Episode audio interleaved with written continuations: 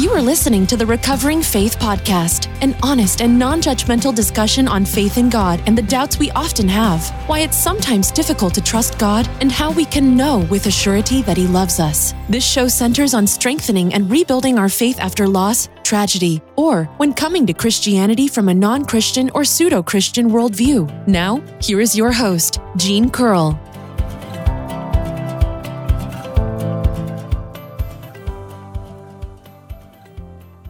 Why does God hate me? That is the question that we're going to discuss today. Thanks for joining us back here on Recovering Faith Podcast. And uh, as I said, today's topic is Why does God hate me? That is a question that people ask Google on average 2,442 times per month, for a total of 29,304 times a year.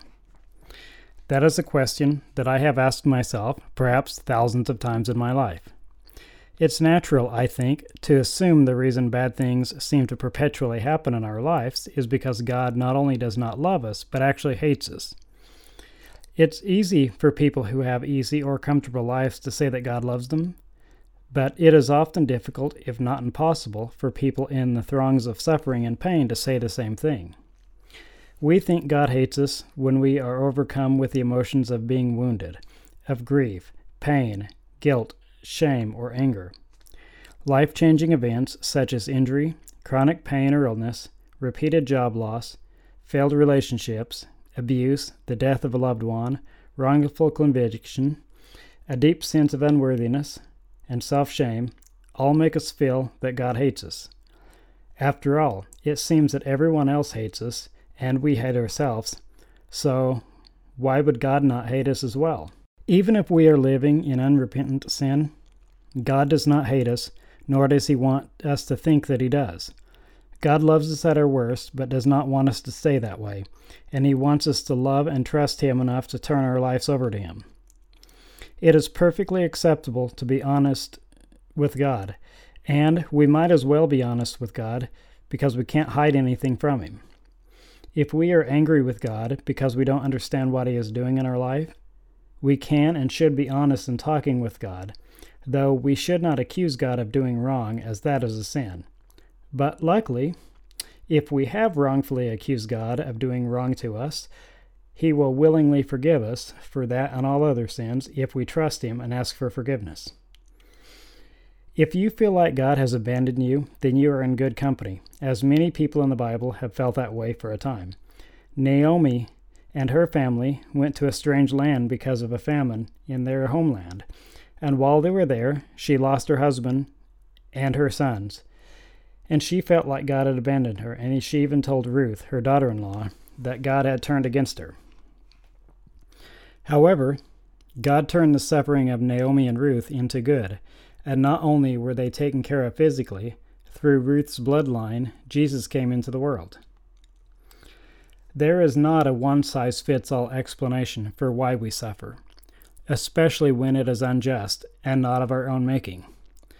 But it's typically best not to assume to know the mind of God on the matter, as his ways are higher than our ways, as it says in Isaiah 55 8 through 9.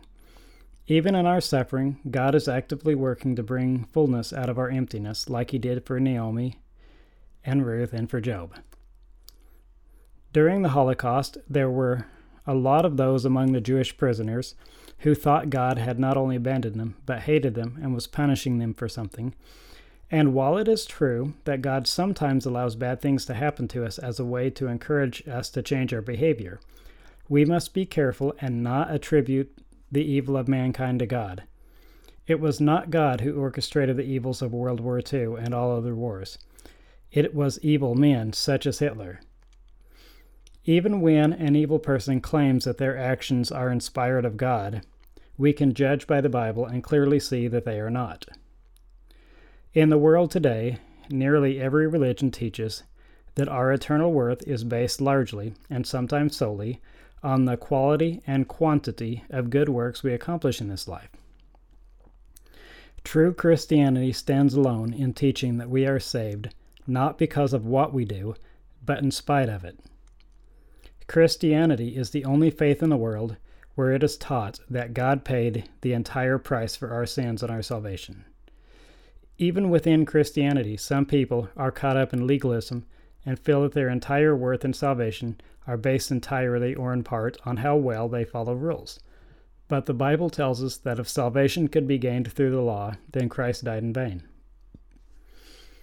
In Eastern religions, such as Buddhism, it is taught that our works determine our place in our next life or in the afterlife. And if a person is born with some sort of illness or defect, it is believed that he or she did something horrible in their last life. There are also some religions that claim to be Christian but are not, such as Mormonism, officially known as the Church of Jesus Christ of Latter day Saints, that teach that we are saved by grace, but that we have to purchase that grace by our works. And that belief only makes sense when the definition of a grace is changed from its literal meaning to mean something ent- different entirely. The dictionary defines grace as the free and unmerited favor of God, as manifested in the salvation of sinners and the bestowal of blessings. In other words, if it is not given free and unmerited, then it is not grace. With teachings such as these so prevalent in the world today, it is easy to see why a person who is having a rough go at life would be convinced that God hates them. To make the situation worse, some people are even told that God hates them.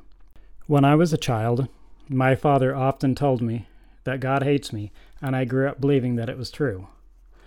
The multitudes of horrible things that happened to me, especially the things that I had absolutely no control over, reinforced that lie. Yes, that is correct. If you think God hates you, then you are believing a lie. As anyone who has listened to this podcast or read my blog for any length of time knows, I was abused as a child at the hands of my father, a deeply religious man. I internalized the abuse and the lies, including the lie that God hates me. Due to my sheltered and abused upbringing, I was woefully prepared for adulthood, and for quite some time, life as an adult was not significantly better than it was as a child. Instead of enjoying life, I was merely surviving. Sometimes I wondered why I even bothered, because if God truly hated me, then there was no hope of being saved, and I wondered why He didn't just end me and send me to hell already. What made the situation, and my opinion of the situation, even worse was when I had done something wrong and I knew that I had done wrong, and then something bad happened to me. During those times, I had no doubt that God was displeased with me, hated me, and was punishing me. When things were going extremely poorly for me, I often had people say to me, You have more bad luck than anyone I've ever known, Boy, you sure must have done something to make God mad.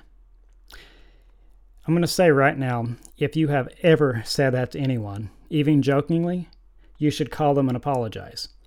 Or better yet, you should see them in person and tell them that you are sorry for saying it to them. When a person already thinks that they have incurred the wrath of God and that His love is not broad enough to include him or her, one of the worst things you can do is to reinforce that fallacious line of thought. God wants all of us to come to Him, and if people are taught that God does not love them and is angry with them, they will not see any point in trying to please God or in trying to follow Him. In their minds, God has already made up His mind about them and has consigned them to hell, and that it simply is not true. It doesn't matter what you have done or what kind of life you have lived. You can change, and God wants you to change and follow Him, and He is eagerly waiting for you to do so. But the choice has to be yours. God does not hate you, but the devil wants you to think that God hates you because it keeps you from turning your life over to God. People are often afraid to turn to God when they have sinned because they are afraid that He will hurt them for their mistakes, like an angry and abusive father who is just waiting for any excuse to hit them. But that is not the way God is. It would be a mistake to think that God is pleased with any sinful or rebellious behavior. But even though He is displeased with our actions, He still loves us. God is not like the parent who is looking for an excuse to hurt us, but is like the good father who will not tolerate disobedience, but will still provide for his children and feed them even when they disobey. When good parents have children who disobey, they don't abandon them or neglect them. They provide for their needs and lovingly try to correct the wayward child's behavior. God is a good, good father, and He is the best parent of all. I have always been a hard worker, and part of the reason used to be that I was trying to compensate for the low value I placed on my self worth. I was never able to please my father, regardless of how much I did, it was never enough. I was always afraid that my employers would not like me, and I strived to work harder to do a better job than anyone I worked with. And since I was convinced that God hated me, I was always worried that I would do something else to incur his wrath. Some of the time I felt as if it were hopeless to even try, because God hated me and that nothing I could ever accomplish would save me from hell. Which, that is true. Nothing that I can accomplish on my own will save me from hell. Only Jesus can do that. If you feel, uh, if you feel like that, if you feel like uh, God doesn't love you and no matter what you do, you're going to hell, please believe me when I say that it is not true and that God loves you, and His greatest desire for you is that you would turn your life over to Him so that you can live with Him forever. My grandfather, or actually my great grandfather, was blind from a young age. And a few years before he died, he said, I lived my entire life blind and poor, and just think, I still have to die and go to hell yet. I could definitely relate to that sentiment Though there was nothing wrong with my eyesight, my life was far less than stellar. And I was always in fear that once my earthly suffering was finally finished, I would suffer for eternity in hell. Sometimes I wished that the atheists were correct about there not being an afterlife. At least then what I suffered in this life would be it, and when I died it would all be over. When I was somewhere around seven years of age, my family was acquainted with some hippie people who lived in the mountains of Colorado, and we stayed with them for a while. These people, I will call them Tim and Sue, had a little girl who was my age or just slightly younger, and I will call her Agnes. Tim was mostly a good father, though he was not Agnes's biological father. Agnes's father lived in the city and did all he could to be a good father, uh, but he rarely got to see her. And uh, when he did see her, though, he would try to instill Christian values in her, which is something that she never got with Tim and Sue. Tim was a vegan and thought of nature as God, and he worshipped it as such and would not even kill a mosquito. Tim even went so far as to say if a bear were to attack him, he would not want anyone to save him if it meant that they had to hurt the bear. Tim firmly believed that there were no moral absolutes and that anything you wanted to do was fine so long as you were not hurting an animal or another person, but especially an animal. Tim also smoked weed a lot of weed. Sue pretended to believe in the same things that Tim did, but she was basically living a double life. Whenever Tim was out of town, Sue would eat bacon, put out mouse traps and rat poison, and many other things that even the very thought would probably have sent Tim into cardiac arrest. Sue was also only putting on a show as a mother, and though she had both her ex husband and Tim convinced that she was a good mother, I knew better. Sue was an abusive and horrible mother, and quite possibly the worst mother I have ever met. Like Tim, Sue smoked a lot of weed, but she also had a bigger drug problem that Tim did not know about, and she supported her addiction by selling Agnes to men in exchange for money or drugs, often multiple times per day, and sometimes to dozens of men. I am certain that my mother, Tim and Agnes's biological father had no idea what Sue was putting Agnes through for her own selfish wants and desires. I'm not sure if my father knew or not, but if he did, he would have approved of it while judging Sue for it at the same time. I knew about the horrors that Agnes was subjected to because I was her only friend and she confided in me, but made me promise not to tell. Agnes said that both her mother and one of the men had told her that they would cut her tongue out, break her legs, and leave her in the woods for the wolves to eat if she ever told anyone what happened to her. From her biological father, Agnes knew a little about God and believed he existed. But because of Tim's beliefs and because of her abuse, she was convinced that God hated her and that her abuse was punishment for something. Given the circumstances, I don't see how Agnes could have possibly thought in her wildest imagination that God loved her. I felt the same way about my life as Agnes did her life, though my abuse paled in comparison to what she had to endure. But I could not argue with her assumption about how God felt about her. Though I felt deeply sorry for Agnes, there was nothing I could do to either improve her situation or to alleviate her guilt and self hatred that resulted from the abuse. I didn't even think to pray for her, as I had prayed for my own deliverance for as long as I could remember, and so far as I could tell, God either didn't hear my prayers or didn't care. I mostly assumed the second was correct. I lost track of Agnes and have not seen her since I was seven or eight years old but I pray for her every time she crosses my mind. I hope and pray that her life has improved, and that she has come to a knowledge that God not only loves her, but that He loves her so much that He willingly laid down His life for her, and that her worth is determined by God and not by what happened to her. For a few years of my childhood, somewhere around the age of 12, my family was friends with a family that had identical twin girls who were close to my age one of whom was my best friend, and the other twin went out of her way to be mean to me. No matter how similar they dressed or how hard they tried to fool me, I always knew one from the other. Even before being told, it was apparent to me that Nikki, the twin who was mean to me, was the favorite, and that Janet was blamed for everything and was severely punished for many wrongs she had no hand in. Both girls were abused, but Janet got the short end of the stick. I knew about all sorts of horrendous things that were happening to the girls, especially Janet. But I had learned years ago to keep my mouth shut when I some, saw someone doing something that was wrong. From my father and those who, with whom he associated, I had learned the consequences for being a snitch, and they were severe. I had a great love for Janet, but my love was not strong enough to overcome my fear of what might happen to me if I told anyone the things that were happening to the girls. Like me and Agnes, the twins were convinced that God hated them, and everything in their life served to reinforce that idea.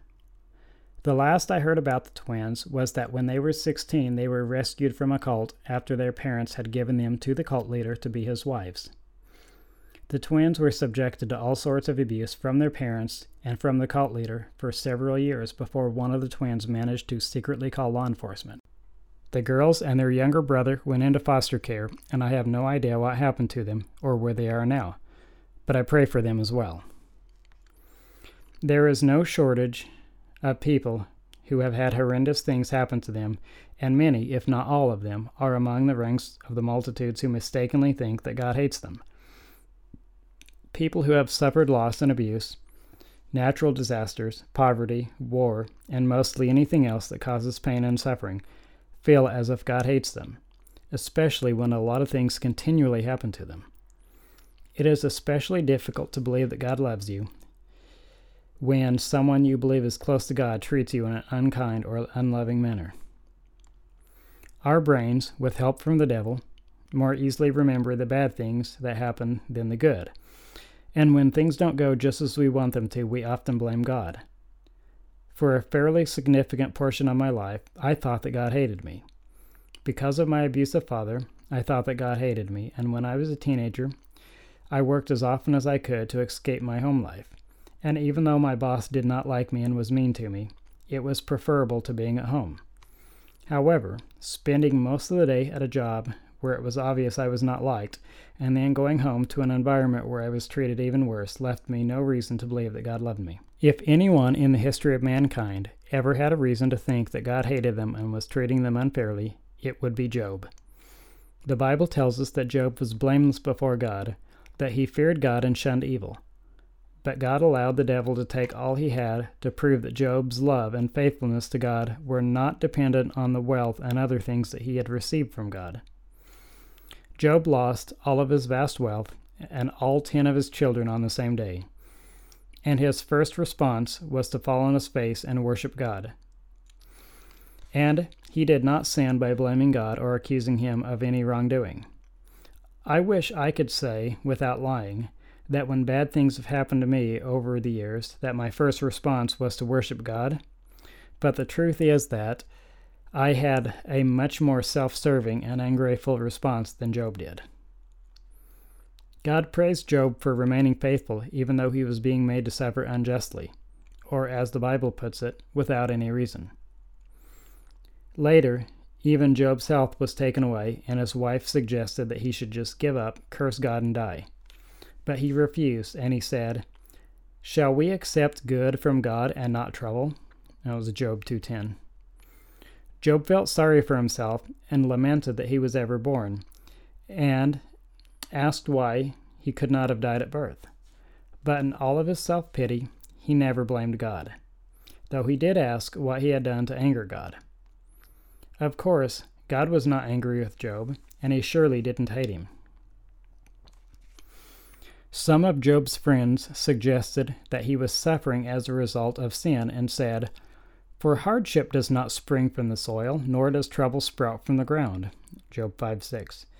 In my mind, at least, this is what the people were saying to me when they said that I must have done something to make God mad they were, even if it was unknowingly, they were insinuating that I was in a bad position because of some unresolved sin. While most sins have natural consequences, we should not jump to the conclusion that we are being punished for sin, especially if we are living a life that is in line with the teachings of the Bible. Sometimes bad things happen to us for no reason at all, and we should not assume that God does not love us because of our suffering. After all of his suffering, Job said, My ears heard of you, but now my eyes see you. Job 42, 4 through 5. Job was saying that before he knew of God. But through his suffering, he had come to have a relationship with God. Job learned that knowledge of God alone is not sufficient, and that only a relationship with God counts. Jesus said that he came to give us life, and life more abundantly. John 10:10. 10, 10. From the rest of the Bible, it is abundantly clear that Jesus was not promising that we would have an easy life or that we would be rich, but he was promising us that our life would be a fulfilling life, a life worth living. Jesus gives us peace, but not the fleeting peace that the world gives. The peace the world gives can't withstand the hard times, but the peace Jesus gives us endures the hard times and makes the hard times bearable. However, it is difficult for God to bless us or to give us the peace we crave if we are not willing to trust Him. In the Faith Life Study Bible, just after the book of Job, there is a section called Why a Good God Allows Suffering by Randy Alcorn, and it says, Romans 8:28 tells us that in all things God works for the good of those who love him, who have been called according to his purpose. Yet it is hard to believe lines like this when we witness baffling, horrific events. The primary Old Testament illustration of Romans 8:28 is Genesis 5:20. In that story, Joseph's brothers betray him and sell him into slavery. Decades later, he tells them, "You intended to harm me, but God intended it for good to accomplish what is now being done, the saving of many lives." With Joseph, God does more than just make the best of a bad situation. He uses it for ultimate good. Five chapters before declaring that God planned it for good, Joseph said to his brothers, So then, it was not you who sent me here, but God. He made me father to Pharaoh, lord of his entire household, and ruler of all Egypt. We see two wills at work here. Joseph's brothers successfully perpetrated evil, and God successfully brought about good from their evil. God sovereignly worked so that the moral evil they committed and the evils that resulted were dramatically reversed to achieve his good purpose. As Joni Eareckson Tada put it, God permits what he hates to achieve what he loves. The cross is God's answer to the question, why don't you do something about evil? God did do something and what he did was so powerful that it ripped in half, from the top down, the fabric of the universe itself. God does not merely empathize with our suffering, he inserted himself into history through Jesus. What Jesus suffered, God suffered. God ordained and allowed Jesus' temporary suffering so that he could prevent our eternal suffering. Good Friday isn't called Bad Friday because we see it in retrospect. We know that out of the appallingly bad came inexpressible good, and that good trumps the bad. Although the bad was temporary, the good is eternal. If someone had delivered Jesus from his suffering, Jesus could not have delivered us from ours. Paul wrote, For it has been granted to you on behalf of Christ not only to believe in him, but also to suffer for him. He said, In fact, everyone who wants to live a godly life in Christ Jesus will be persecuted. Jesus noted, In this world you will have troubles. Abel, who pleased God, was murdered by Cain. Noah, Abraham, Joseph, Moses, nearly all of the prophets, and many other biblical figures suffered. As followers of Christ, believers routinely suffer, but God has a way of using it for His purpose. Every character in God's story serves a purpose, as do all the characters in His story today, believers in Jesus. Joseph, after being sold into slavery and later sent to prison on false accusations, surely had endured enough for one life. At times, he must have felt like giving up.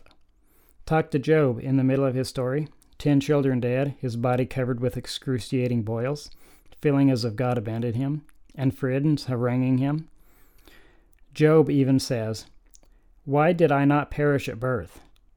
But Job also says that God knows the way that I take when he has tested me. I will come forth as gold. And later on, Job remarks, My ears had heard of you, but now my eyes have seen you. If each of us were to list both the best and the worst things that have ever happened to us, we are bound to see overlap in the two lists, especially if we have lived for a long time. God has used some of the worst things to accomplish some of the best.